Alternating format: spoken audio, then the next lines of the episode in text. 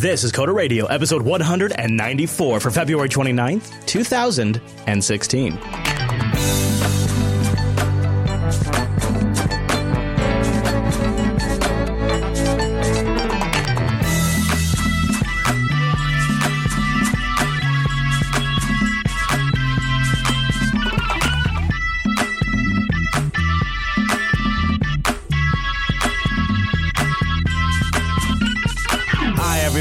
And welcome to Coder Radio, Jupiter Broadcasting's weekly talk show, taking a pragmatic look at the art and business of software development and related technologies. This episode is brought to you by our two fine sponsors, DigitalOcean and Linux Academy. I'll tell you more about those great sponsors as this here show goes on. My name is Chris, and unfortunately, our great, valiant host established on the East Coast is not joining us this week. No, folks. Mr. Dominic is out sick, and Inappropriate? it would be inappropriate for me to tell you why, but I'll just say it's with valid reason that he couldn't make it today's episode. And he wanted to. Seven minutes before I went on air, I got an email from him saying uh, I, well, for good reason why he couldn't make it. And, uh, you know, it left me in a quandary because uh, everybody knows about the news. February 24th, Microsoft, and specifically their cloud division, announced the acquisition of Zamarian, creators of Mono, something we've talked a lot about on the show. We got a lot of emails about it. We got a lot of tweets about it. We got some great uh, submissions to our subreddit about it. So you guys are pretty hip to the story already. Uh, so there's no way I could sit here and do a show and walk back a year of logic with Mike about why we thought this was happening, if it's a good idea, what it means for opensource.net, and if it's a big blunder for Microsoft. There's no way I could do that without Mike being here. Uh, as they say, get it out of here. Get the hell out of here. Get out of here. Right. And of course, Get it out of here. get it out. That's that's that's got to go. So uh, with Mike being absent, I thought, well, let's do something. Maybe the next thing even better. To me, this actually feels like a pretty huge historical moment. Uh, not just in the context of Mono and Linux and all of that drama, but in a stake for what seems like the stakes are higher than ever for grabs for the future. You have Apple with Swift, obviously. Microsoft now with opensource.net and their acquisition of Zamarian, which isn't just about mono. It's not at all just about mono. This is a huge deal.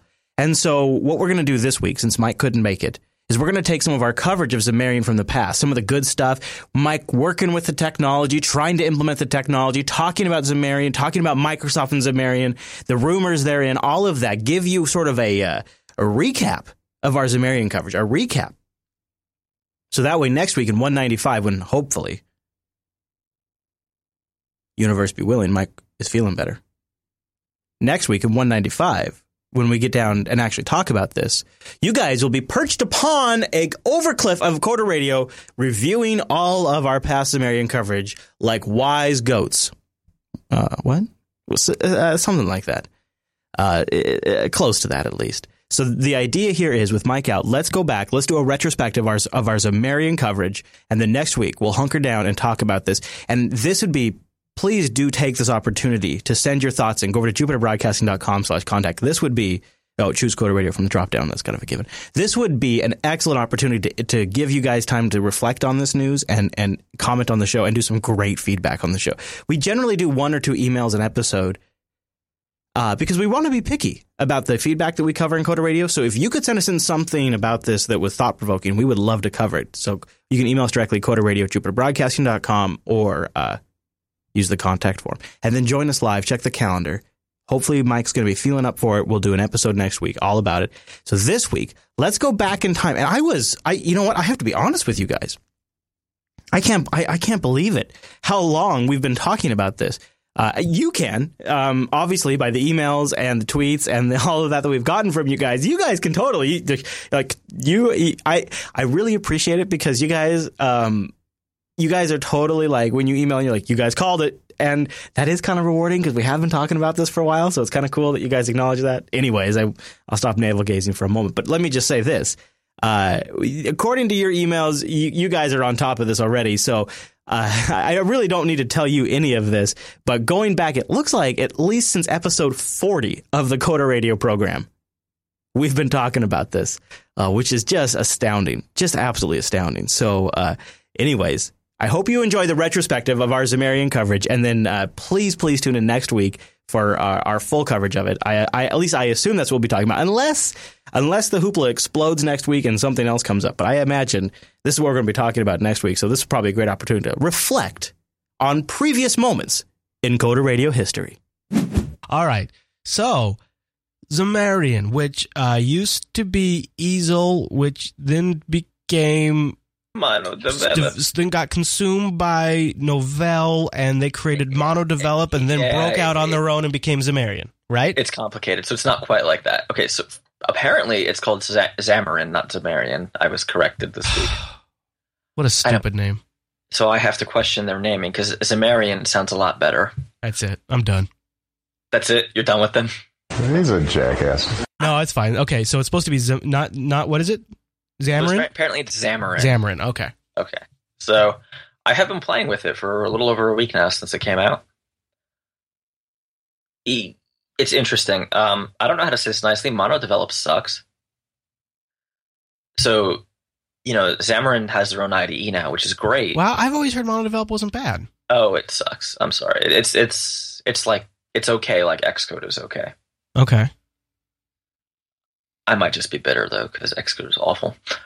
Anyway, the Xamarin IDE is a lot nicer, but it really, you know, Xamarin's focused not necessarily on mono, but more on the mono mobile aspects. And they've actually don't support a lot of the old mono development stuff. So like ASP.NET thing and basically that. Um, but at a larger level, there.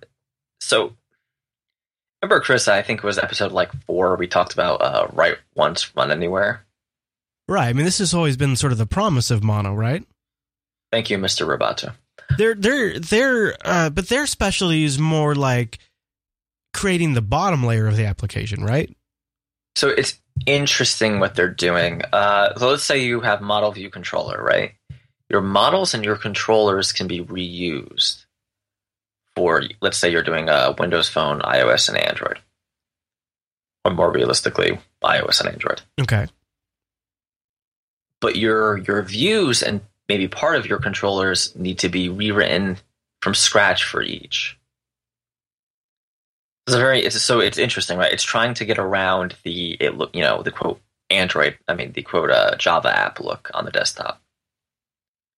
Right, so the idea is that a mono develop app looks like a native app. Because the front end is essentially native, right? Right. It's a C sharp wrapper. Yeah. Well, it, it's a little complicated, but it, you know, f- the way the API looks in iOS, there's a class called UI View Controller and Mono in uh, Xamarin. See, I'm still calling it Mono, which is great. Is, is Mono developed dead now? No, I, I think they're just separate now. Okay. Yeah. Which is a shame because this is a much better IDE. Um, I what? Why would I want? Now, I'm. I'm. This is an honest question. I'm not trying to be stupid, but why would I want this over just using the tools available to develop for iOS? Is it just so that way I could leverage? Where, yeah, this is where I got a little lost. I so one thing is, you know, I generally work on a Mac, so having their IDE was great. But this only works on a Mac, right? This right, says, but, but, they have a Visual Studio plugin, so they've always had the Visual Studio plugin. The Mac IDE is new, and I think it runs on Linux, but I'm not sure. I know the chat room says it doesn't. Oh, so it's Mac only. Yeah. Okay, but the IDE aside, right? Because that's that's not a huge deal. Most people, I get the sense most people using this are actually developing in Visual Studio. Okay. You know, I'm not a huge .NET guy. Uh, I've certainly done some .NET. I recently shipped a project for the Windows Store but I, you know, I'm more than comfortable in Objective C as well in Java.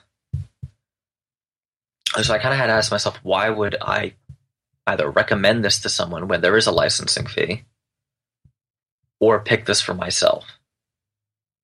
Um, this to me, I mean, I'm looking at the price. So their Enterprise Edition uh, is almost two thousand dollars. And I mean, to be, to be fair though, most most people are going to be fine with the indie edition if they're just a small time client, and the business edition will will do it for uh, it's a thousand dollars off the top, whatever you're going to charge for consulting, but or on top of that, I should say. Yeah, it's expensive, right? Hmm. Yeah, and I just I just think that what this to me sounds like is um, this is targeted at Windows developers who want to move their iOS app. They want to they want to take their app and move it over to iOS, right? Yeah, and I don't want to hit this too hard, but I get the sense it's targeted at people who've been in the .NET space for a while and are trying to move into something more, you know, hip. They're jumping ship and they need a bridge.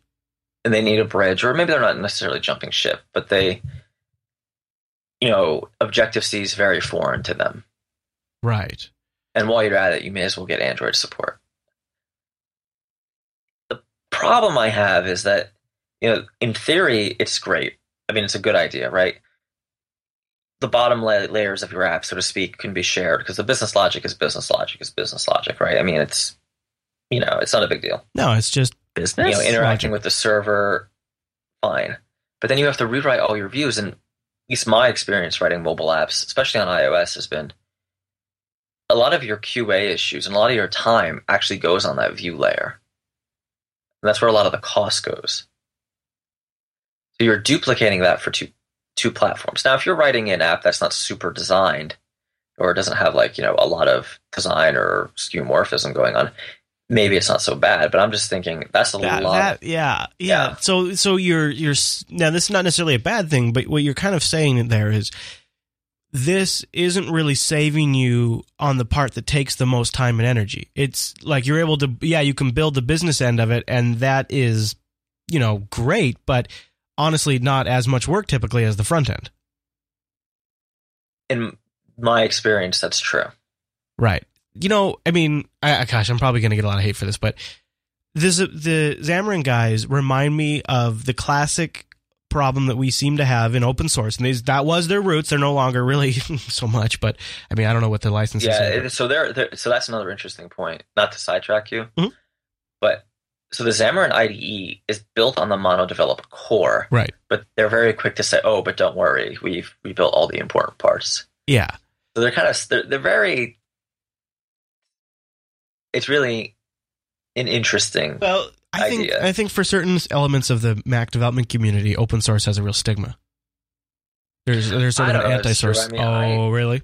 I most Mac developers I work. Oh, I'm not saying they won't take advantage of open source and use it. uh, but- I would say I would say Dude, that dude. free software has a stigma. What was the what was that uh, editor, the Mac editor that uh, went open source, and just about every big Mac head had a total kitten over it because oh my god, it went open source, it's the end of the world. What was Oh, that? TextMate too. Yeah, you see, TextMate one. they they hate open source. They loved it. I mean, he got a beautiful write up in Ars. I hated it. So my point, my You point is though, source so the the- most important part. these guys who come from an open source heritage, one of the classic problems is they really get off on on infrastructure. Infrastructure this, infrastructure that, infrastructure. So they have built the tool so that you can build your own ultimate portable infrastructure. And that is a needed market, but it seems like the reality is like if I was going to build an iOS app, I would just I don't know why if, I'm only building if I'm only building for iOS, there really seems no point in using this. And if I'm only building for Android, there really seems no point in using this. Okay, so this is where it gets a little messy, right? Th- That was my question, but you know, originally I saw this not as a tool for first party development, but as for consulting. Because a lot of people call me and their budgets aren't quite where they need to be, right? So you need to, you know, I'm sure you've had this in sysadmin too.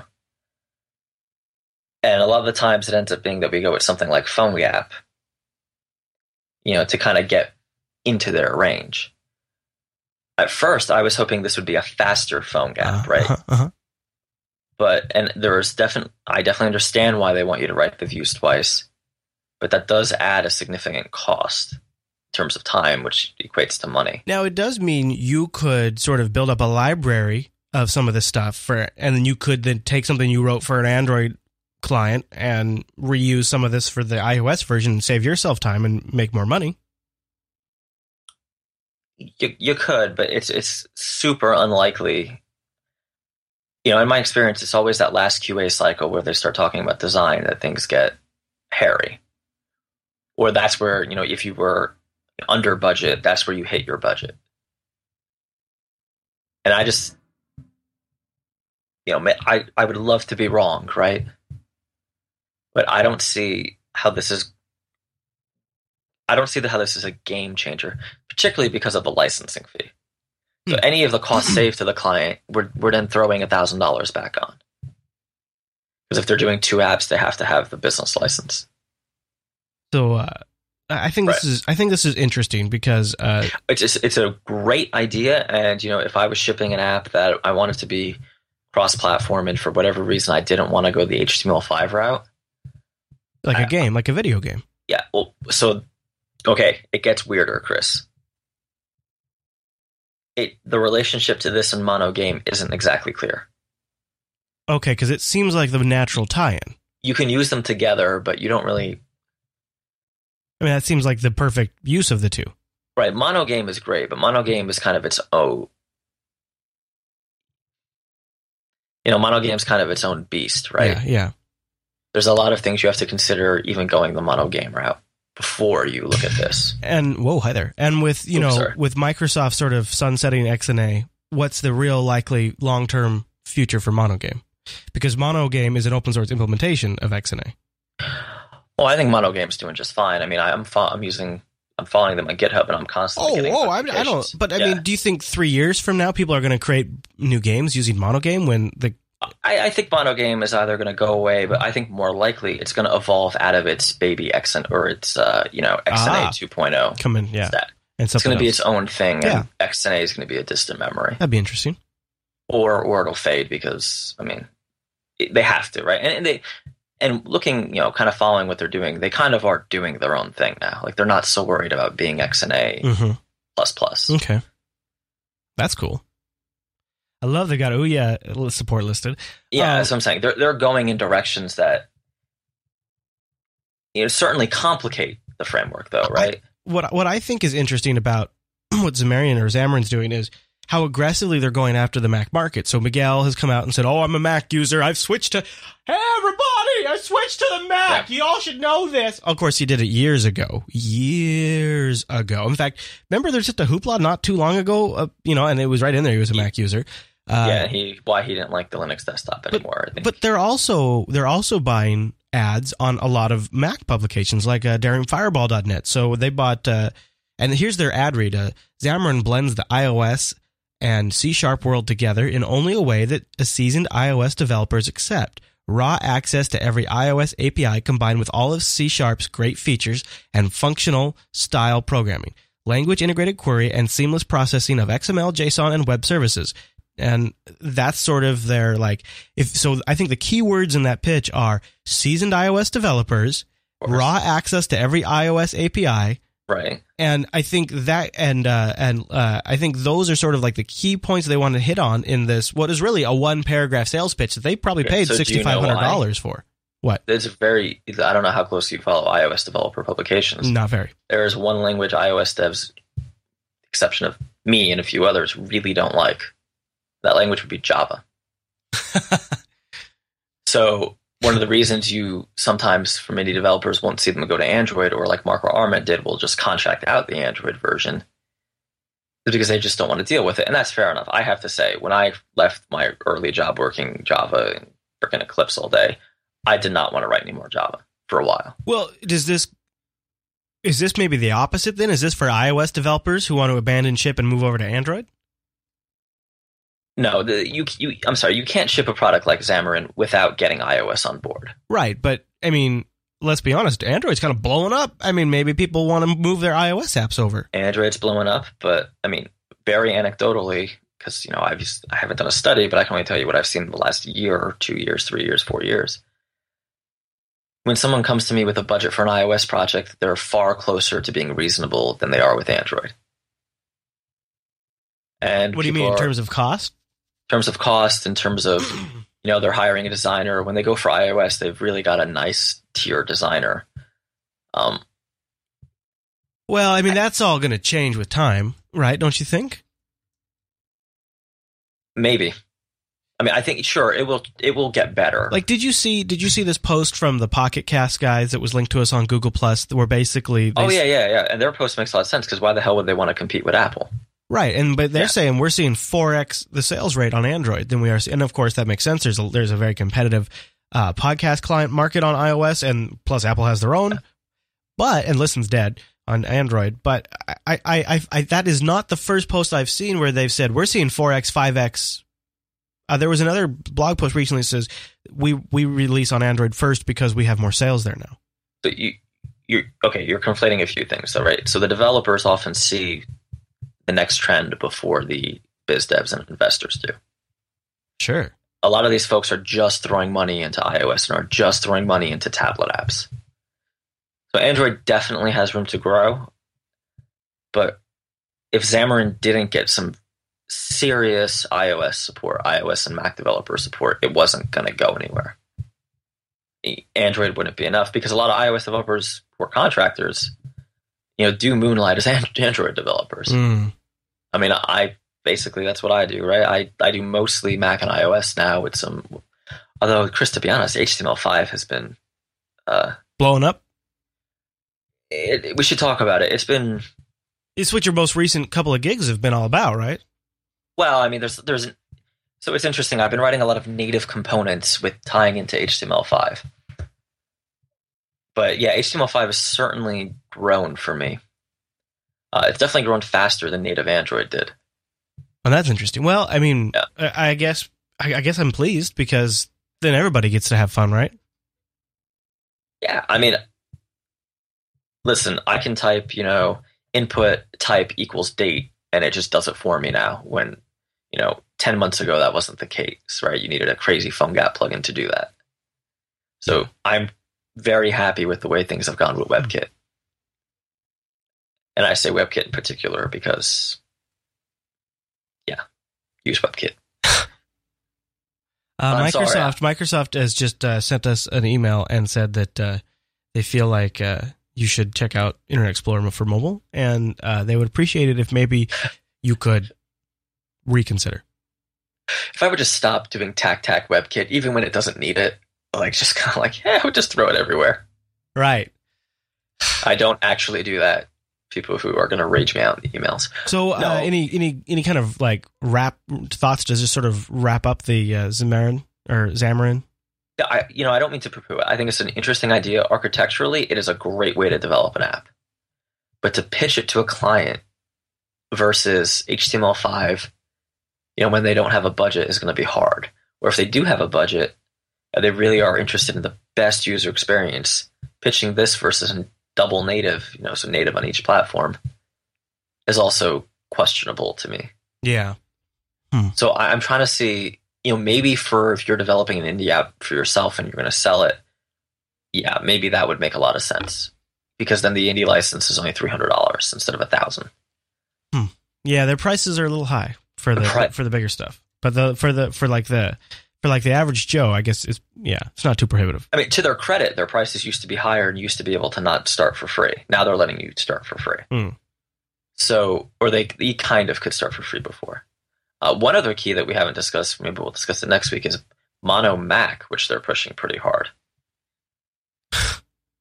which I think is a non-starter, but Yeah, I, I mean, whatever. It just that does. if you're writing a Mac app and you're going to put it on the Mac App Store and you're not writing it in Cocoa, that's I'd be curious if people think I'm wrong, but it seems to me possibly like mono. I mean, with HTML5 taking off and all this kind of stuff, maybe they're trying to solve last year's problem.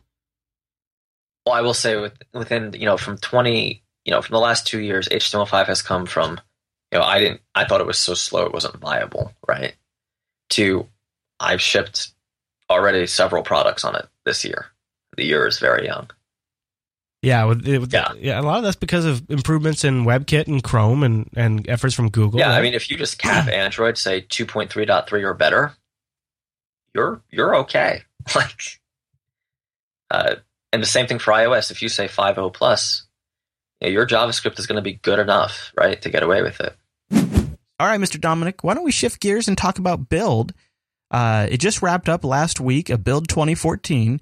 Microsoft made some big announcements. They said they're open sourcing their .NET compiler and uh, their their whole platform, uh, Yes, Roslyn, yes. right? This is huge, right?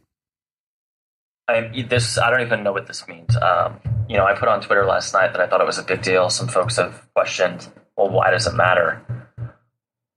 Uh, I think this is huge, right? I mean, one of the biggest complaints out of Xamarin has been since Microsoft only selectively open sourced um, .NET before, Right, right.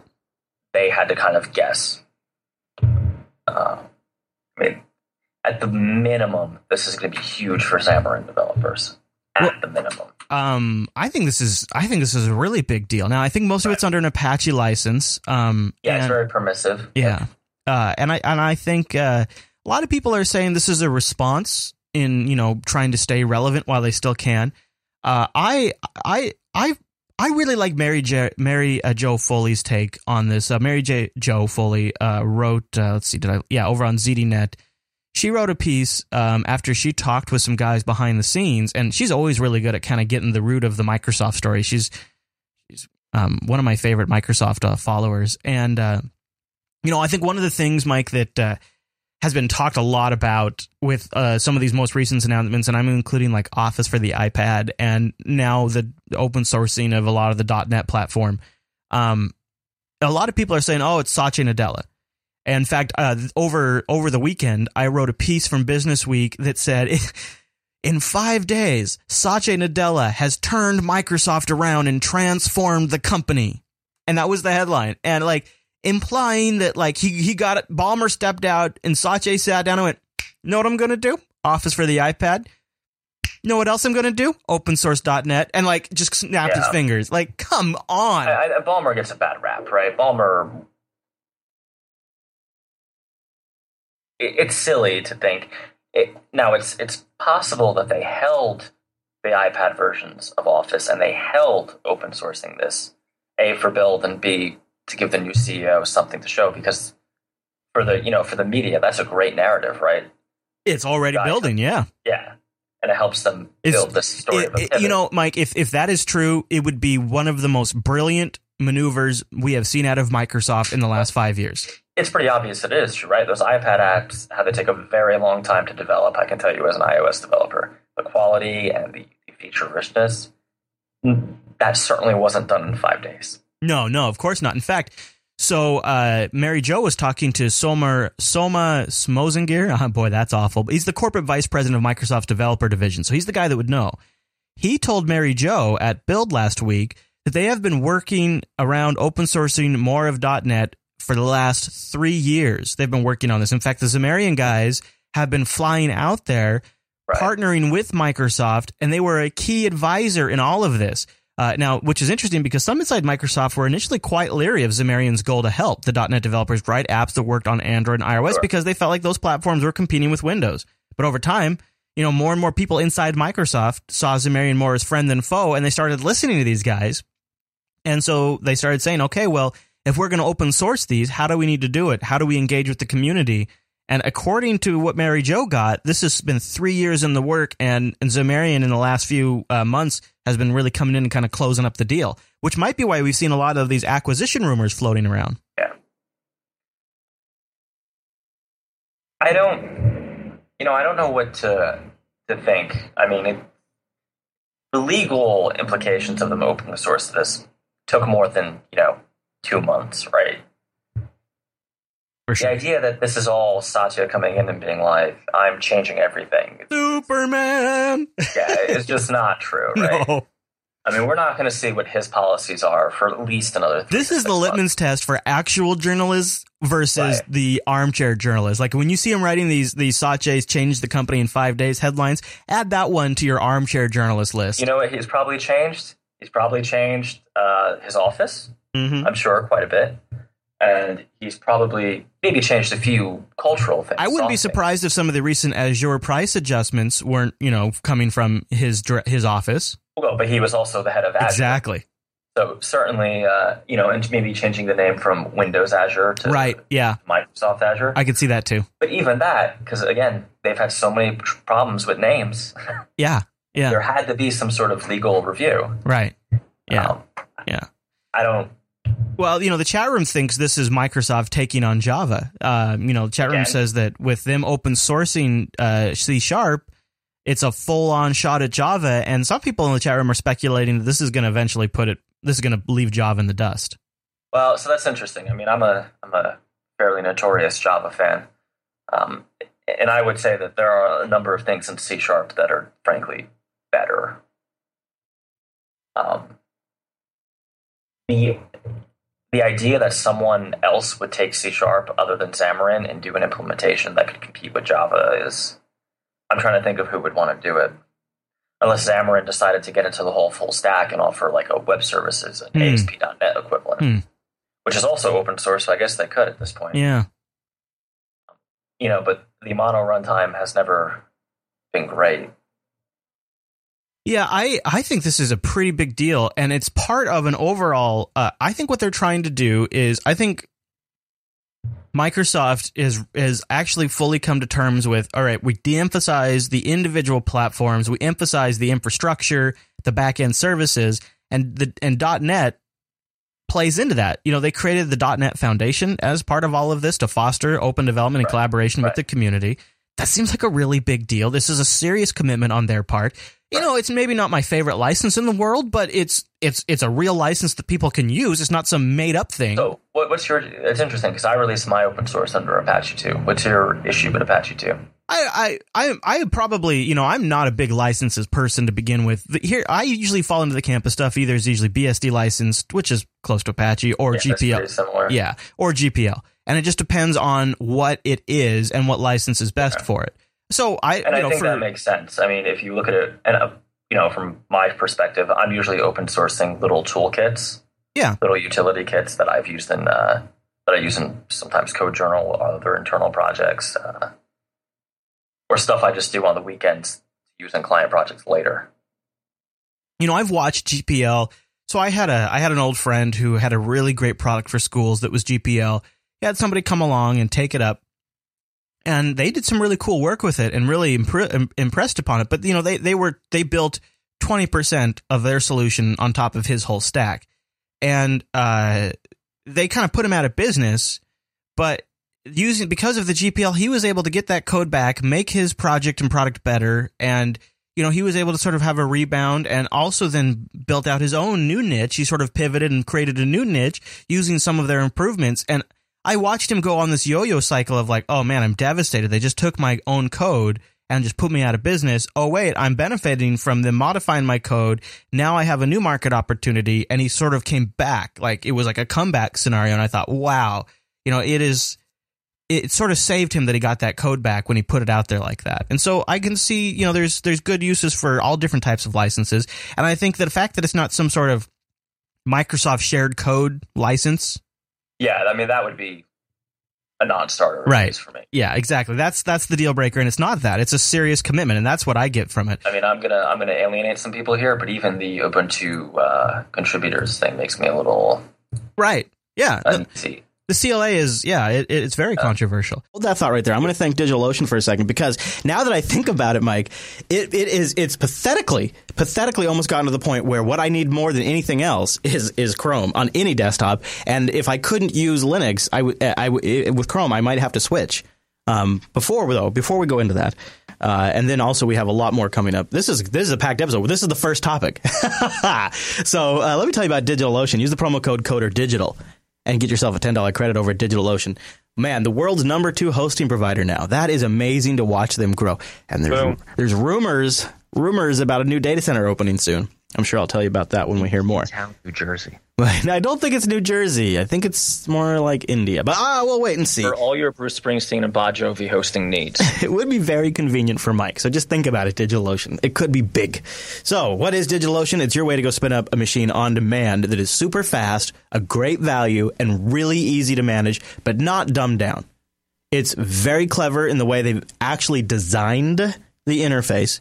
And man, does it work great. Use the promo code Coder Digital to get a $10 credit. You can get started in less than 55 seconds and pricing plans start at only $5 a month. You can get 512 megabytes of RAM for that. A 20 gigabyte SSD, because they're all SSDs. It just goes up from there.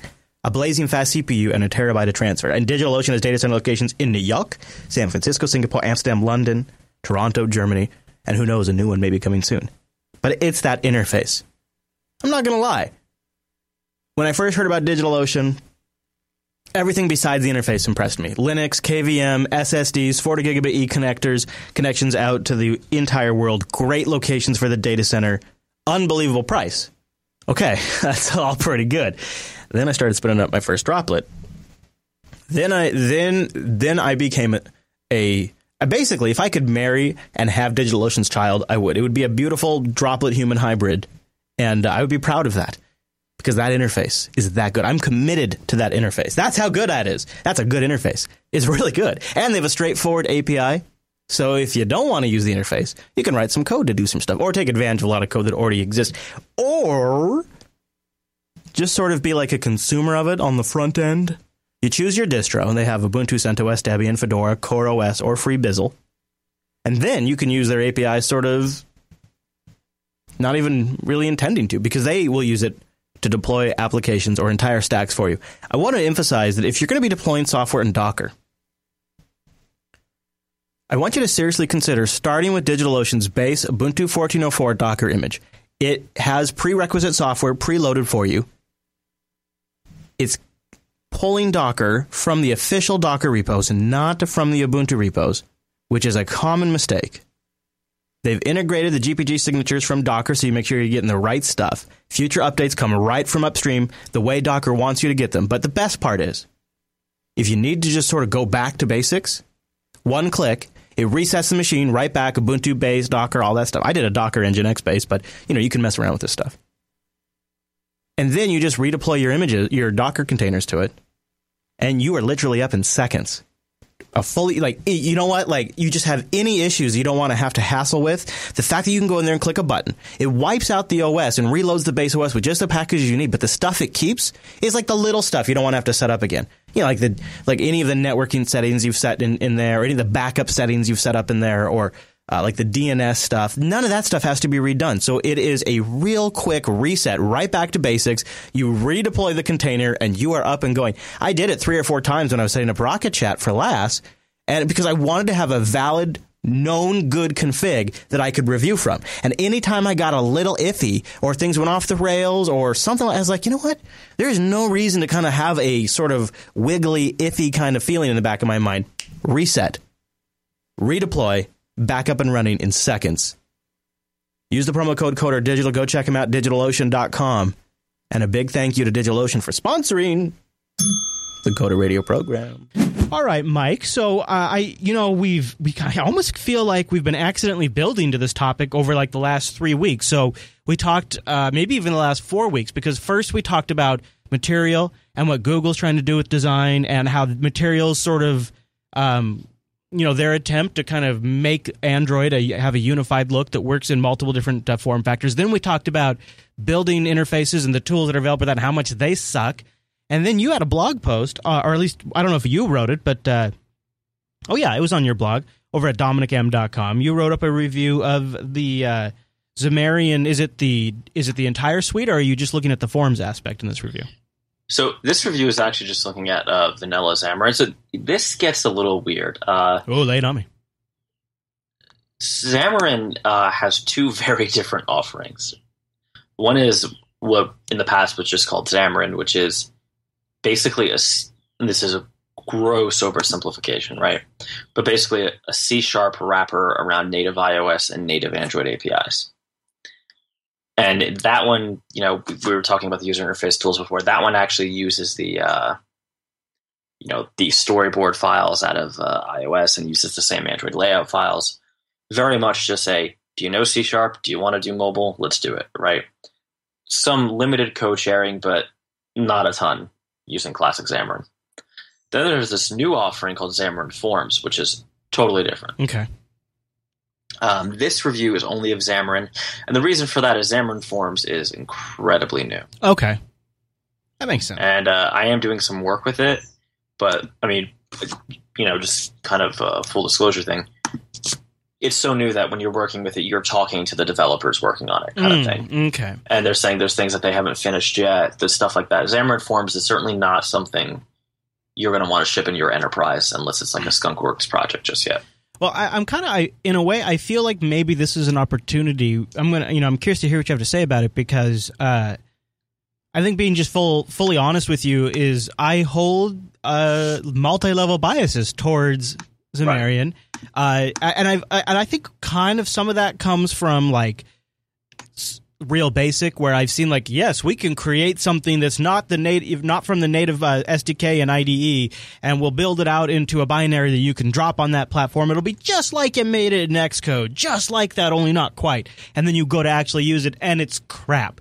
So I've got like this bias towards these build it in the you know this completely foreign uh, language you know so in this case maybe and i could be completely misunderstanding but you write something in c sharp but the target platform they expect you on that platform to use the target language is objective c. So you're not create it's like a it's like it's almost like you're sneaky. You're getting away with something a little bit. You're sneaking it past the cops and uh, submitting this app that uh, you made with uh, with with the outlaw development environment that's I'm I'm kind of exaggerating the bias, but Yeah, that's what so that's what I conjure up when I think of Xamarin. I mean, I, I am right on the hater train with you, and you know, software written in Real Basic, software written in uh, even some of the old Java GUI kits were terrible, right? Yeah. One might argue that Java FX is also terrible, Oh, but so the road to Xamarin. I mean, we've been doing Xamarin for almost for actually several months now, um, and the road to Xamarin was kind of, you know, Chris, do you remember dating in high school? yeah, You know, it started with a little bit of a you know a look in a hallway, yeah, maybe a quick chat at a locker. You, you, know what I'm talking about. yeah. I here. dialed in that uh, the band geeks were definitely the low hanging fruit for a computer nerd. Oh, oh, oh. What? No, I mean, but band Wow. girls need love too, man. I'm. It's not a disservice. I'm taking. I'm. I'm. I, I'm. Uh, I was answering a market need. What? Come on. the true capitalist. Um, anyway, my point is this has been something of a long flirtation, yeah. um, and it's it's why you know some of the folks writing in. Um, I won't say complaining, but I will say bitching that we haven't covered any technical tools was because I wasn't sure that I wanted to dis- discuss Xamarin because I know sometimes people take everything I discuss as like a super endorsement and kind of get pissed off when it doesn't work out for them. So I kind of played it cool, right? You wanted to kind of. Uh, Well, I wanted to. I wanted to be sure I liked it. yeah. Yeah. So Xamarin is a tool that solves a problem. Now, the problem we've been having is we get lots of people who call and say, uh, "Hey, fingertip, we want an app. We want it on both platforms. We really don't have the budget, right?" Now, we flirted with various HTML5 solutions. We've done projects. We've shipped successful projects in various HTML5 solutions. But there's just something about the HTML5 solutions that never really satisfied me. Mm-hmm. I mean, you know, the one that you probably heard of the most is PhoneGap, and PhoneGap is not something we recommend. Um, it's just not good, right? When, when you're doing a PhoneGap project, you're shooting for almost okay. Like that's the top you're going to get. Titanium is better. Um, the folks over at Telerik have something that's pretty interesting. But again, when we tried it out, it was very immature. So I've always, you know, so we have a market problem of people want dual platform apps, right? And I'm using the phrase dual platform rather than cross intentionally. So by dual, do you do you mean iOS and, And Android? So not like iOS and web or Android and web. No, no, no, no. That's in a little case- depressing, but okay. Well, to be fair though, right, your mileage may vary. I mean, Fingertip Tech has, has a reputation for Oh yeah, solutions. true. Right. Yeah. Yeah. Right. Right. Yeah. Oh, yeah. we we haven't done. A, I mean, we've done a lot of web work, but a lot of it's of that silent Right, yeah. subcontracting kind of crap where we can't show it. so. Right. No, that makes sense. You're known. You're, you kind of got a reputation for that particular area, so that's In fact, I, I can't tell you how many times another vendors ended up doing the web application just because our customer didn't know we did it. right. Yeah. Yep. Yep. Yeah. So, I mean, there's there there is a level of self-selectingness to this, where if you're in a general interactive agency or web development company, you know, Xamarin probably doesn't make a lot of sense for you, right? I mean, if you're a pure HTML5 shop, Xamarin is probably not the way to go. Sure. So anyway, we have this problem where we have, you know, we've also been getting a, a lot more, let's say, line of business type work rather than consumer. Or maybe it's consumer, but it's it's consumer for one specific industry, right? It's like prosumer kind of stuff, Okay. where you're not so worried about gradients of wood, which thank God Apple killed on iOS seven. And you're you're you know you're you're not really shooting for the TechCrunch reading crowd, right? Right. You're shooting more for, you know, we're in this trade and all my guys need to carry this and do their job. It needs to be functional. You and know. it needs to be on both platforms. Yeah. And this is my budget. okay. So double native is incredibly expensive, right? And there's this, in my mind, this fallacy of, oh, well, the development cost in double native is expensive. It is. But if you're doing two totally native code bases separate, the big cost is going to be that maintenance cost, right? Mm. You have to maintain both platforms totally independently of each other. So we got into a way of we have this certain class of customer. Now we still offer native development. There's still a lot of customers who take us up on native development, but we have this certain group of customers, a certain for for very good business reasons, right? Because of what they're doing, need a a dual platform, uh, somewhat more cost sensitive solution. That's where Xamarin kind of comes in. And and I would imagine too. Oftentimes, this is probably something that ties into maybe something that's a specific application that's unique to their industry, or something that's semi common. You know, like a Salesforce backend or something like that. That We're, we're not cloning Instagram and Xamarin. right. It's it's right. stuff that like there's some database stuff you're going to have to be able to do. Right. That kind of thing. Whatever. A lot of it's like interacting with their internal service. Yeah. Um, Yeah, their backend, their back. You know, you've got to be able to search something and I pull mean, up a result from their it's database. more more B two B. I I feign to use the word enterprise because these companies aren't you know enterprise big, but okay. Yeah. it's it, it's more business prosumer than consumer. These apps we're doing. Again, not all of them. We still do consumer apps. It's this is just a growing segment of Yeah, actually, I mean, I could honestly see um, pretty easily, like uh, a lot of the stuff. It's interesting. A lot of the, our equipment now has an API in a way. Uh, so, like Yeah. our, our mixer and uh, the lights and um, a few other things can all be controlled. Like uh, they all have APIs available to them, and we could have like a Jupiter Broadcasting automation app that talks to this stuff. And I would maybe, in theory, be able to have like you know modes you go into last mode coder radio mode and it would then send the like a universal remote it probably work just as well too right. but that yeah that i mean and we're not some big enterprise but that as these technologies kind of just become more common it, i could see us wanting to do something like that And from a cost perspective, some of these companies are actually allowing people to bring their own device rather than purchase, let's say, 200 iPads because it's cheaper, right? You don't have to buy the device. Yeah. The problem is you have to then potentially support Android as well, or vice versa, right? If you, because let's be honest, a lot of enterprises, at least of the size we're dealing with, are buying cheap um, Android devices Oh. rather than iPads, purely out of a cost uh, cost cutting perspective. So um, I'm going to get into some of the more technical stuff on Xamarin in a in a minute. I just kind of want to go over the case for it, but there is some code sharing. There are some nice little tricks you can do. So the other argument, the other business case we've been able to make for it is, hey, 200 person company, you know, you're not huge, but you have like a four person IT department, right? Guess what technology your IT department probably already is familiar with, .net right? C sharp .NET. yeah Again, overall theoretical overall cost of ownership is significantly lower in that case, right?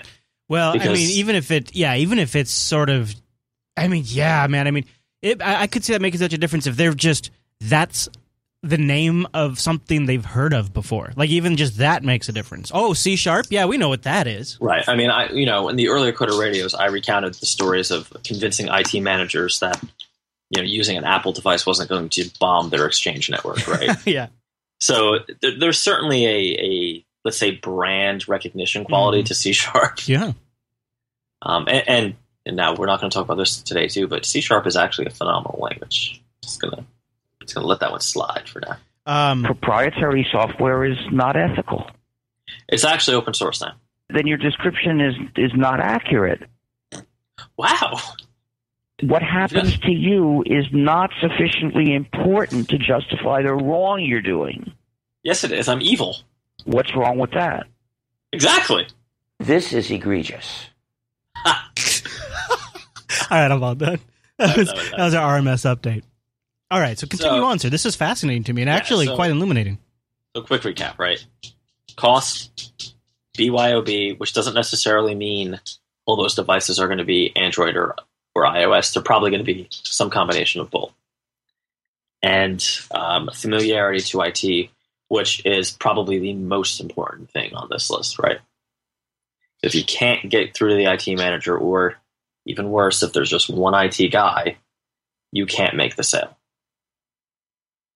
And I'm sure Chris would tell you the same thing. I, I agree 100%. Yeah. Like if you if you can't sell the guy in the technology you're using, even if you do manage to make the sale, he's just going to create roadblocks. I definitely uh, during my my career, I think it's really interesting as somebody who does the Linux Action Show too. Is I I witnessed the uh, arc of I lost the deal because I wanted to use Linux, and then I would have to sort of like learn to like sort of pivot on my feet and be like, oh yeah, we could do it on Windows, and then like that arc finally concluded when I was leaving sort of the consulting gig as you win by selling it on Linux. Yeah, that runs on Linux. Yep, it'll run. Yep, we can do that on Linux. Yeah, oh yeah, yeah, that'll be no problem. Like so, it, it was a very fascinating thing because for a long time there was this this sort of visceral bad reaction, uh, especially in the area I was working at because it was at that time in the education sector and there was a lot of money coming Right. in from Sure, sure, Microsoft. sure. So there was like an extra little bit of preference towards Microsoft. Um, and then as I kind of expanded out from there, I, I, I, I witnessed sort of the, the general shift in perception from IT departments to more and more over time started asking for Linux. You know, can you do that with Samba? You know, those kinds of things. That was really fascinating to me to watch because then all of a sudden it became a market advantage to be able to say yes to that. Whereas in when I started in my career, it was a market disadvantage.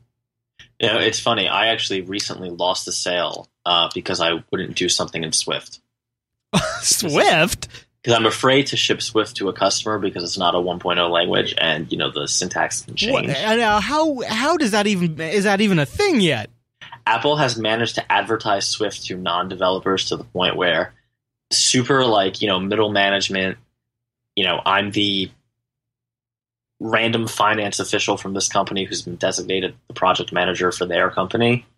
It's like, oh, but we, we need Swift. Someone who considers them like I'm a I'm an iPhone enthusiast. Well, it, it's it's funny. Apple has managed to somehow create this uh, sense to non-technical folks that by your app being written in Swift, it will somehow be better. Wow, that is Even an- though Swift is not finalized as a language in terms of syntax or APIs or you know what that is, right? That is that is the strength and currency of brand that Apple has. That's it's, just, it's, it's horrifying. Like that's amazing, and it sort of just switches off the critical thinking area of people's brains. yeah, we we we ended up not being able to sell because you know I'm sitting there. I'm saying, well, we could do it in Swift, but you know, what if Apple changes this syntax or something crazy midstream in this project? Let me tell you about my friend C Sharp, and they said no thanks. Well, we were we were actually saying, let me say about my friend Objective C. It Well, was yeah. worked fine for twenty years. My grandpa could have done this in Objective C, kind of like. Um, but it's just funny how, for these middle management pseudo technical types, if they get a name in their head that they recognize as good, Mm-hmm. regardless of if their argument is based on reality, you have to sell into it, or you, or you just can't sell. So, do you think that uh, C Sharp has as much negative baggage associated with it as it has positive baggage, or do you think it's all pretty much like when you come in there and saying you're dropping things like the C Sharp bomb and Xamarin and iOS and Android in the same sentence? Are people like receptive to that, or are they like, uh, I uh, I know Xcode, I know about Objective C. What's the reaction? So outside of our little nerd bubble, uh, there's a couple important things. Uh, no one knows who Miguel de Icaza is or what Mono was, right, right. so there's no baggage. Yeah. Everybody knows, and, and more importantly, every IT manager will sign off on C sharp, Right.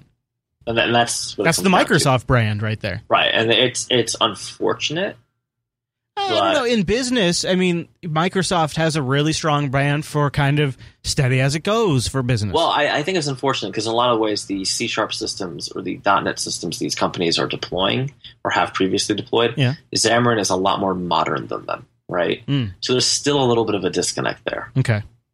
because you know you're running your 2003 uh, Microsoft Server application. Yeah. You're still behind the ball, right? You're Yeah. still you're still not exactly where you want it to be. Yeah, for sure. Um, I was very apprehensive about even getting involved with Xamarin at all, just because you know a lot of our customers are historically the people you know striving to be on TechCrunch or the well-funded incubators, right? Mm.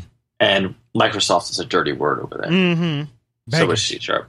Yeah, huge, Yeah. huge batch. But anyway, you know, it, is not the be all and end all, but it is another tool in the belt. And I think, Chris, I should tell you how it's being used. Yeah, I'd be curious. So the the shtick with Xamarin is not the Java write once, run everywhere thing. First off, so get it out of your head. Um, and we're talking about vanilla Xamarin, right? We're not talking about Xamarin Forms just yet. So it is not write once, run everywhere. No, no, no, no, no, no. no. Um, you know, if you read my review, I talk a lot about the tooling. Long story short, the tooling on Mac, uh, Xamarin Studio is phenomenal. Visual Studio integration is great, but extremely expensive. Right. And, and the uh, Xamarin Studio on Windows is a piece of shit.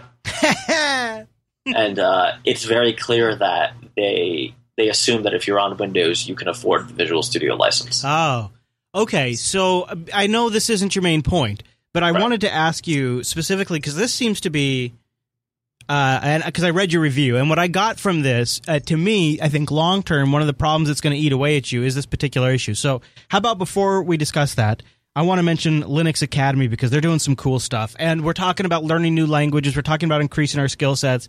And we're talking about ways you can improve yourself. And that's definitely linuxacademy.com. Linuxacademy.com slash coders, too, is a place to go to get $5 off a month. linuxacademy.com slash coders. Now, what is Linux Academy, my friends? This is really awesome. A group of extremely enthusiastic Linux users who have a background in education said, you know, we have the ability to build the platform, provide the content. Let's go create something that people can subscribe to and they can learn on their own with comprehensive study guides you can download offline in video and audio. They have seven plus supported Linux distributions where the courseware adjusts to the distro that you choose and they're always adding new things. That's why the monthly service makes so much sense. They've con- they're constantly getting better. They have an entirely new course called the OpenStack Essentials. It's 100% complete and it's available at Linux Academy right now. You can get started on OpenStack and become an expert. They also have they uh, they have some live sessions as well. So a lot of times they'll have complimentary content that goes with things like these OpenStack courses, where they'll do live Q and A's, and you can ask them about that. So you can go directly to the expert, and hey, if you've got something even after you've gone through the courseware that you're still wondering about, they have these sessions available. And the brand new AWS certified SysOps administration prep course has really come together with 14 hours and actually I might I think it might actually be 15 hours of content now.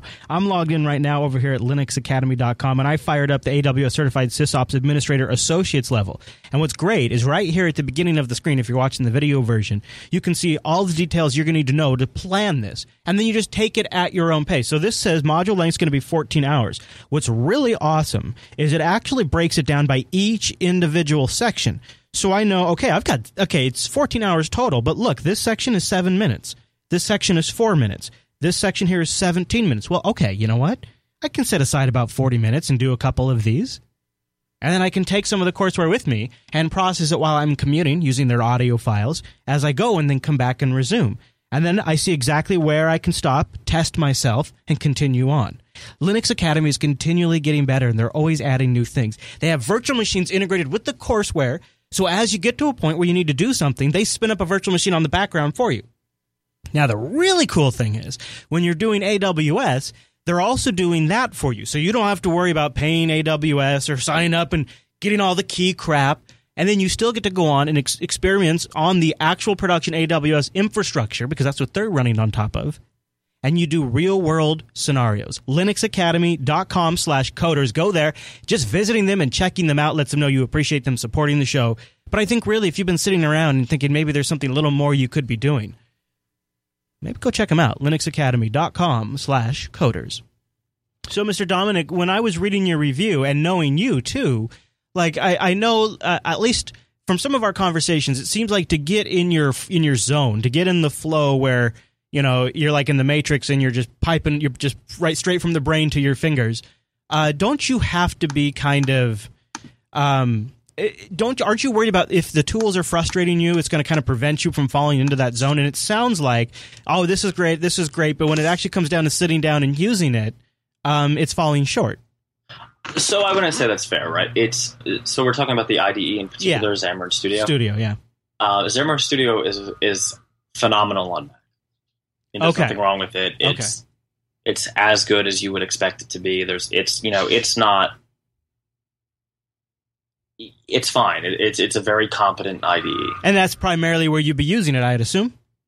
Right. So I do have my desktop top workstation at my office is currently a Windows machine though.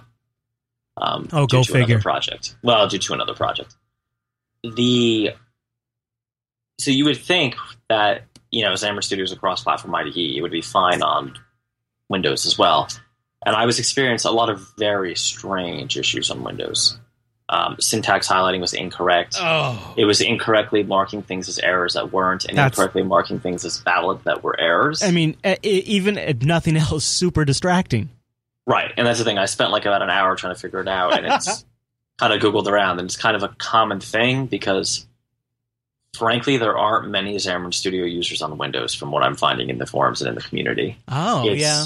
If you're on Windows, you probably have the Visual Studio uh, license. So here's what I was wondering, and, and this is maybe just me, uh, just still kind of uh, in aftershock from OSCON, Right. but it was it was unbelievable how many Macs were at OSCON. In fact, I would say it's fair enough to say.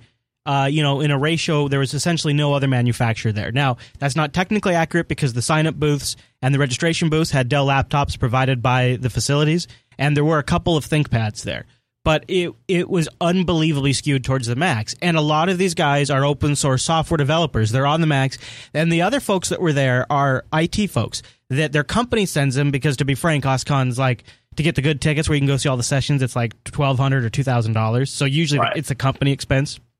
And I thought that's for sure where you'd see the IBM ThinkPads and the Dell laptops, MacBooks. MacBooks, MacBooks. And we talked about this on Linux Unplugged. Like, it was unbelievable how many MacBooks. And so I'm wondering is this, did I just see a skewed reality, or is this just are developers switching to Mac OS 10 like in mass, in mass droves? And so for Xamarin, they look at that and they say, well, you know, we really uh, we're going to go after the largest percentage of our customer base. They might not be the biggest in desktop market share, but they're the largest in the people who buy our software. So we're going to go Right. target for the Mac. Because the other thing that's interesting is there's there's specifically cloud targeted Linux platform distributions now, like Core OS. Uh, It's getting a lot of traction, and they've just released a whole series of guides on how to build out Core OS, and all of the guides are using Mac OS 10 in the instructions for a Linux distribution. So what the hell is it? Is it is it just? Did Apple just like come in and just win uh, for all for the developers in, in, in mass, or Yeah, no, it, you know, I wouldn't say win because I know we'll get a ton of hate mail, but you know, I'm, I'm just thinking like um, it is very Mac heavy out there, right? so is that why Xamarin's doing it, or do they really think, or is it really if you're on? I, see, I, what I guess I'm arguing with is I don't think it's well if you're on Windows you would just use Visual Studio because I think anybody who's building on something like Xamarin's doing they want to own that whole experience. They want you they want you to be in their studio. I, I don't think they do actually. One Really? one of their main features that they're selling to larger companies was the Visual Studio integration. Like if you if you take a look at their marketing materials, they have the the you know so if take a look at their pricing page, right? but to me, Uh, that honestly just seems like oh, here's an on ramp so you can easily transition to using us. No, it it the so I've used it with Visual Studio as well. I, I use both. Yeah. The Vi- Visual Studio integration is not shallow. Yeah. Okay.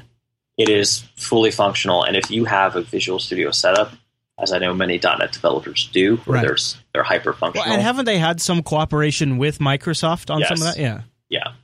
So I'm looking at the pricing right now.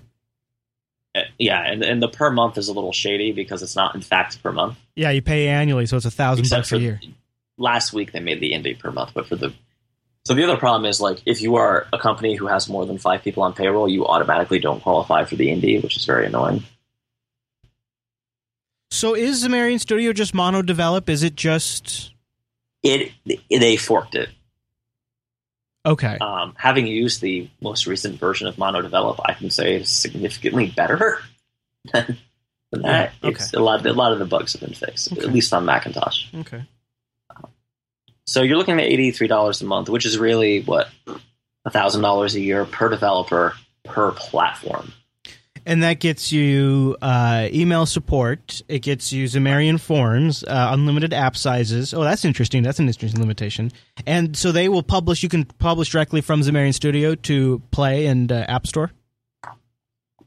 They do like I haven't tried the, the commercial store publication abilities yet in Xamarin Studio. I'm not sure that I Yes, would. I that's would- what they I- claim, and even the Amazon one. They say Yeah, there's there's some sort of integration. that's there, neat.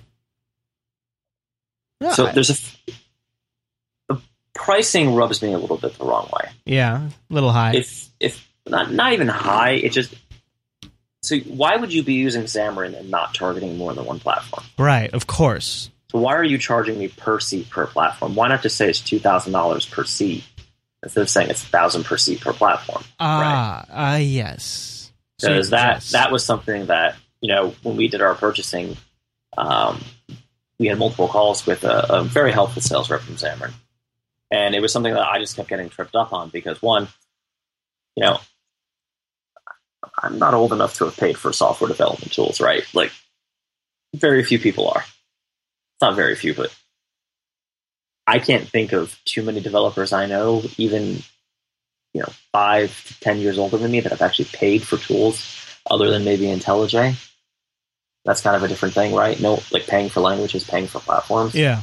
That kind of died out in the early '90s. I mean, you didn't pay for Java. Do you know what I mean? Like, I'm thinking like the Borland Delphi kind of thing. The old Oracle. I'm not sorry, what am I thinking? Yeah, it's? Definitely old school. Yeah, it, it's super old school, and maybe it's just because this is not the type of licensing that I'm used to that it feels very foreign and very deceptive to me. Um, well, it would seem it would seem to me that if they're going to actually make a product that can uh, do do what they claim, then it, it would probably take a lot, a hell of a lot of work. Yeah. So it was interesting though. The reason they say they split it between platforms is some companies don't give both give all their developers both platforms. They'll just have the shared code base, right, which they use the portable class library thing in .NET, and the one guy who does um, who does iOS will have the iOS license, and the other guy will have Android. Oh, okay. Which kind of makes sense, but yeah. not the way we work over at Fingertip. We're kind of all Right, one guy. So at a lot of places, probably you got the Android guys, you got the uh, iOS guys and gals, but at Fingertip, one person could make the Android or the iOS version. more or less. I mean, we have you know the biggest separation I'd say is we have server guys who just don't do front end. Nice. But- Can I be one of those guys? If if this podcasting thing doesn't work out, I'll come do that. Ironically, uh, to my knowledge, they're all on Linux, Hey, there you go. A- and Arch is creeping up at fingertip. It's very annoying. Okay. Trap where you lose your freedom. Watch out for that arch, man. Once it gets you, Every time someone brings in a Linux machine, I get another Mac just to counterbalance you guys. out. right? Yeah, to even it all out. nice. So, So, uh, what? yeah. what uh, so you kind of started to talk a little bit. Are are you shipping apps now with this? Have you shipped an app to a customer using uh, Xamarin Studio and uh, writing it in C Sharp and deploying it to iOS and Android? And how does that Yeah. work? So you know, you said you don't write once, and you say you didn't, you can't write once and then build for either. So do- are you writing Yeah, so like a like a core and a top, or Let's get into that a little bit. Yeah, I'm So, curious about that. Um, our quiet but present .NET listeners will know about portable class libraries, right? What is a portable class library? It is basically a fancy way to say this code compiles to the CLR and it is platform neutral, um, meaning that it can be you can compile it and then it can compile to like Xamarin, which they call like monotouch.android, monotouch. dot. I think they say Apple or iPhone. I don't remember what the exact extension. It's not super important. Uh, but it could also be compiled for Windows. It could also be compiled for WinPhone. It could also be compiled for really anything else that adheres to that PCL specification, right? That CLR deal. Super complicated way to say the code is platform neutral. Now, in that uh, portable class library, you have to be super careful about what assemblies you call in, right? Because once you call in an assembly that doesn't exist on all the platforms you're targeting, you can't compile, which is really obnoxious yeah, because uh, Microsoft has a rich open source tool called NuGet that has very, very, very few things that are compatible like that. Again, this is a side effect of probably Xamarin being new. And, you know, over on the .NET side, the open source culture is is kind of in its infancy. So is this so this isn't forcing developing for the common lowest denominator? No, and here's why. So your portable class library would only con- contain like your database access, your networking access, your uh, your sorting. I mean, maybe we should do like a case example, right? Let's say you're doing a taskless app. Everybody understands that, right? It would have your data models. You're dealing with, uh, you know, perhaps sorting your tasks, your algorithms there, dealing with user accounts. As soon as you got into visuals or platform specific stuff, you would end up writing platform specific coding in Classic Xamarin. For instance, if you had a, uh, let's say, a table view that lists all your tasks, right? So let's say you had a, like a task for today view in this example, you would have two separate classes. One would be UI table view controller, you know, daily tasks. On the Android side, you have daily task activity. And you'd have to write those two pieces of code quite separately, right? 100% separate. But they would call into the portable class library for the data models, the networking, Ah. the database access. And that stuff you can use over and over again. I would right, because that stuff is totally platform neutral. yeah. So, you know, you're making an HTTP GET request. It doesn't matter, right? Like it, it, it's fine. Though there is a trick where you have to be careful that you you have to watch your threading a little bit, and you know, there's some things you really have have to be. You know, .NET is a big, big space, and you can Google around how to do something in C Sharp and get a lot of examples that will automatically crash on mobile because they use the main thread. So you have to really buy into the gospel of the uh, await and uh, async await thing in C Sharp, which basically, how, do- how can we say this? It, it, it does asynchronous operations, but not necessarily networking operations, Mm. right? Though it is commonly used for networking. So Mm. let's let's do a. Here's a trivial example, right? That HTTP GET response I was talking about. That should be an async await task. With opening a file, no matter how small the file in Xamarin, should also be an async await task, Yeah, sure. which you might not expect it to be, right? Because you could get away with that in native iOS and probably in native Android. Okay. Um, it's just a quirk with, with the way it works, and you just have to be a little more. Cognizant as you're going about. Well, Keep to it be honest, mind. you shouldn't be doing any of this crap on the main thread anyway, Yeah. but it's less forgiving um, than certainly than certainly native native Objective C is. Right, it, it is far less forgiving. So if you think something should be asynchronous, it probably should. Um, it causes you to really think about how you structure your code, and it forces you to really separate your UI from your business logics. Because anything that's in the UI, you have to write twice. Yes. Right. So you know there's you know there's a common joke with, with iOS developers that where's your code? Oh, it's all in the take. It's all in the view controller, which is throw everything in the view controller, right? It's just a, you know or in the app delegate on a Mac app. Um, Xamarin Classic at least will punish you severely for that by making you write everything twice, and therefore debug the same code twice, right? Am I wrong, or can you also make um, a desktop application with this?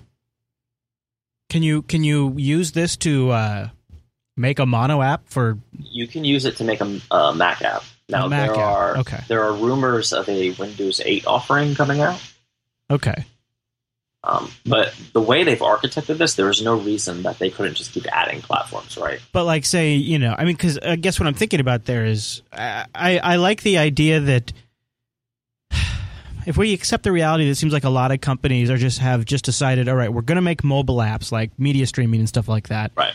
and maybe we'll make a web front end. And then what I'm hoping is if things like this come along and it really makes it possible to create desktop apps too, and you know if they're writing the UI separately, so it's it's it's designed to be a desktop application from a design standpoint.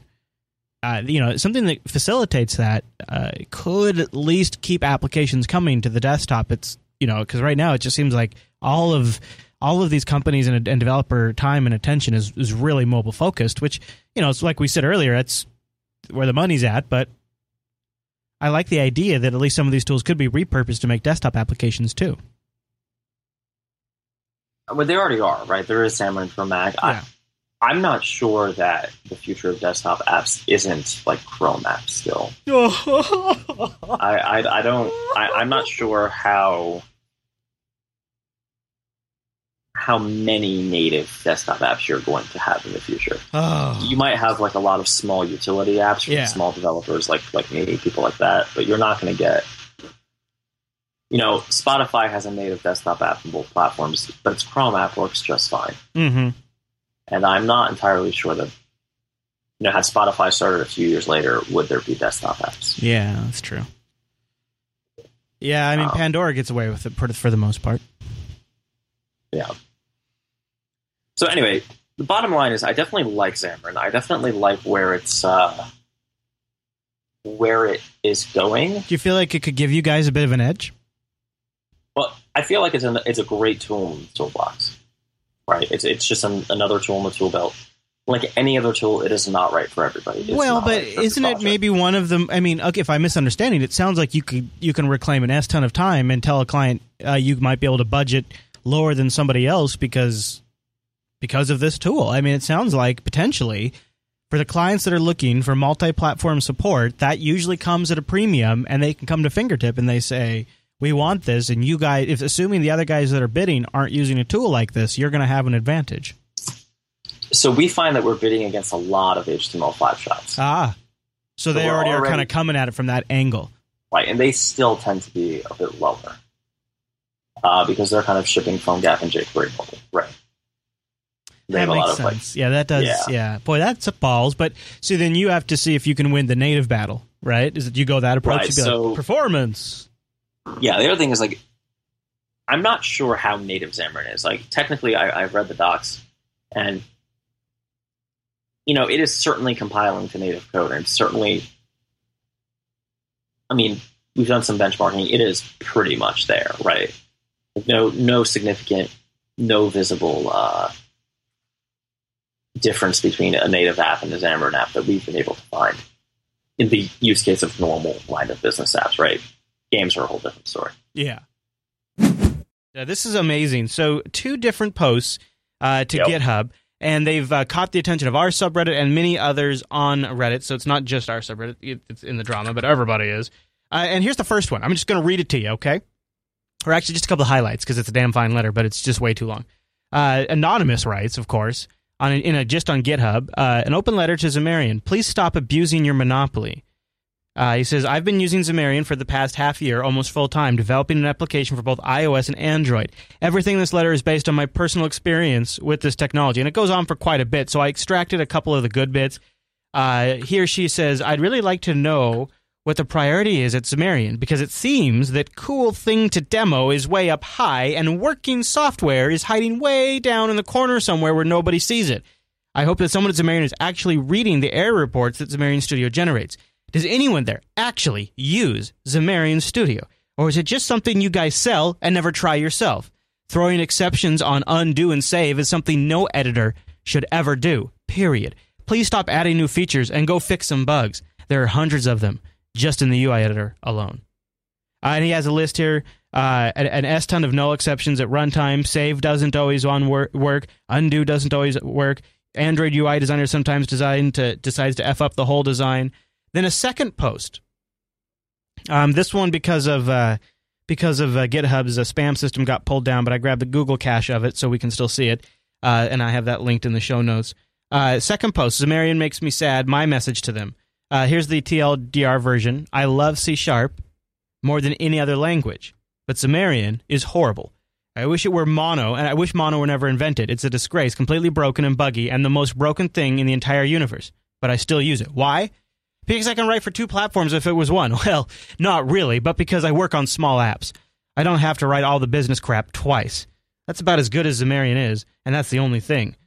Uh, they can actually they can they can actually compile plain C sharp. Hooray! If only the rest of the crap it, it was exp- uh, if only the rest of the expensive broken crap actually worked as advertised. If you don't believe me, just go to their bugs and look at their bug tracker and look at the mono release notes. Just look at the list of shiny features. Well, half of that crap is either broken or was never implemented or just doesn't work as documented. Everything is just everything is just a lie that should make it look good. Xamarin does thousands of things. They release new iOS SDK. the same day Apple releases it. Wow! If only they waited a year and released a working version instead. They make thousands of cool features, but they're all broken. I, so you know, I, I've been using Xamarin a bit, and so there's a few things here. I'm gonna, you know, little defense of Xamarin. I have not experienced any iOS 8 issues, anything like that in Xamarin. Period. Uh, Xamarin.iOS and Xamarin.android are fine. Xamarin.iOS is definitely better by a pretty significant margin. Um, in our testing here, Xamarin.android needs a little more TLC when you're working on it. It's not unusable, but it's um, you can tell that there's a preference over at Xamarin, right? That there's a little more TLC on the iOS side. But all in all, Xamarin Classic, as we refer to it, is fine. Xamarin Forms is a steaming pile of shit. wow. We did a POC app for someone and we ended up totally rewriting it outside of Xamarin Forms Really? because there is a memory link in moving from one page to another. Now, before the, oh, that's so mean to talk about this publicly, people email me. I have been working with Xamarin for almost a month now on this issue, and they have um, given me the, hey, man, we're working on it. Hmm. But I think it's, you know, as my team has been working nights and weekends to rewrite the app, and we paid thousands of dollars in Xamarin Right. licenses. Right. Um, I'm pretty sure that I would like to see Miguel stay up and his buddy Jason stay up as well. Well, now, Uh, but doesn't this get back to see? I mean, don't you think it's a little cheap to throw around the price? Because doesn't that get back to software pricing and how it's all out of whack, anyways? Uh, if you buy a broken refrigerator, you are entitled to a refund. If you go to a restaurant and there's glass in your salad, you are entitled to a refund. If you go to a restaurant and your salad's fine, but your soup has a dead roach in it, you are entitled to a refund. Yeah, I suppose see where so. I'm going with yeah, this? I do. I follow you. So, half, in my opinion, Xamarin Forms is half of the product. Wow. I believe that everyone, because it's part of the value prop, right? Right ones, it's very simple enterprise style applications. Um, uh, my opinion that everyone who in the last year has purchased a Xamarin license of anything above Indie, right, where you'd be entitled to forms, so business and up, yeah. should be entitled to a minimum of 50% refund. And in my mind, Xamarin does offer consulting. They should be, frankly, they should be working on your customer apps and your internal apps to resolve the issues. Hmm. The- These are memory issues that, in forms at least, you have no way to access the low enough level to resolve on your own. Right. So it's not like, oh, be a better low level developer. I can write C, I can write Objective C. And ironically, the issues do not exist on iOS. So that goes to show you that, or rather, they're less, uh, they're not as prevalent and they don't cause crashers on iOS. So again, Xamarin Classic, wonderful tool. I have not experienced really anything negative other than Xamarin Studio on Windows being kind of flaky. Yeah, I've heard that Pretty ob- It's pretty obvious if you're using Windows, they want you to use Visual Studio. Yeah, exactly. And So I guess it works Xamarin Fo- better on uh, Linux and Mac, right? Yeah. Xamarin Form. Well, I don't know that there's a Linux version. Xamarin Forms is wonderful on iOS and totally broken on Android. And it's broken in a very sneaky, memory leaky way where you won't notice till you're at that like 80% point and you need to start QAing and putting on polish. Takes a while to sneak up on you. You're saying? Yeah, and let me let me add some documentation lest people think I'm cruel. I'm going to point you to the bug where they confirm the oh, issue. very good. Yeah. Okay. I'll, I can toss that in the show notes too, so we have that. Uh, yeah. You so know this this is where we get into you know in the world of open source software like if rails has a bug in my opinion nobody has the right to bitch right but when you're paying what is a very significant amount of money for developer tools in today's market right you just simply simply cannot tolerate this Agreed. and frankly if i was miguel de Icaza, i would be out publicly firing people shaming people there would be very very firm responses to this I mean, I don't, I don't mean to. I, so this seems inevitable because of what the goal they're trying to accomplish is so vast. They are trying to essentially keep, keep up with the innovations of Google, Apple, and Microsoft all at once. But they're not right? So, so that's the problem. On xamarin classic they're just writing basically a. net wrapper on android and ios and that works just fine. I think xamarin classic is a great product. Okay. xamarin forms is the old write runs run anywhere.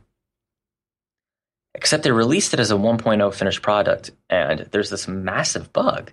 Like this has nothing to do with being a fanboy on ios as people are writing in the chat or being you know foolishly technical this is being shitty at managing your product Right. you release something that you knew or should have known was broken. You charge people thousands of dollars for it. And when someone complains, you say, hey, man, we're working, but we have lives too. Uh, sorry, go fuck yourself. You don't have a life. Right. Like, we spend a lot of money for this.